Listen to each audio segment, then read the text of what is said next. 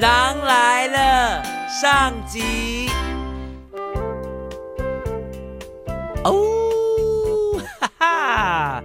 今天我要讲的这个故事可是非常非常经典，也是非常非常多的爸爸妈妈、爷爷奶奶都听过的故事。可是不知道你听过吗？它就是《狼来了》。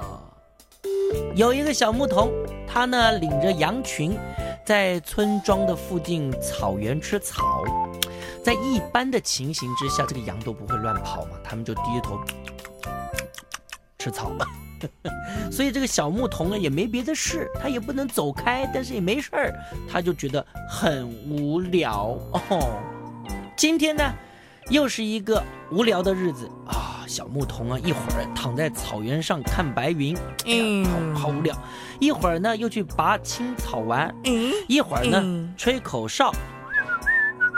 哎呦，他总是觉得好无聊，懒洋洋，提不起劲儿来。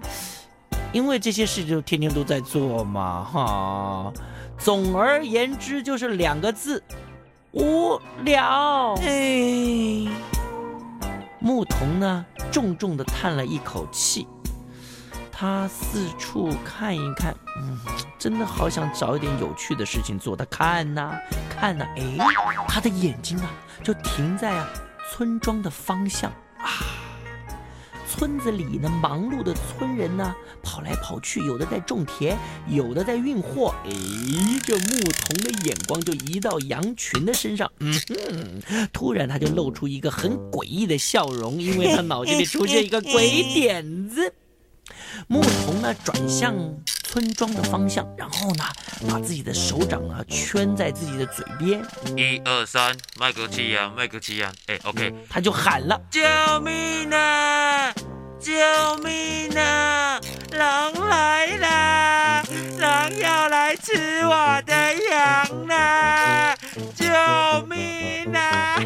哎呦，他喊得好大声呢，他又叫又跳，好像真的好急啊。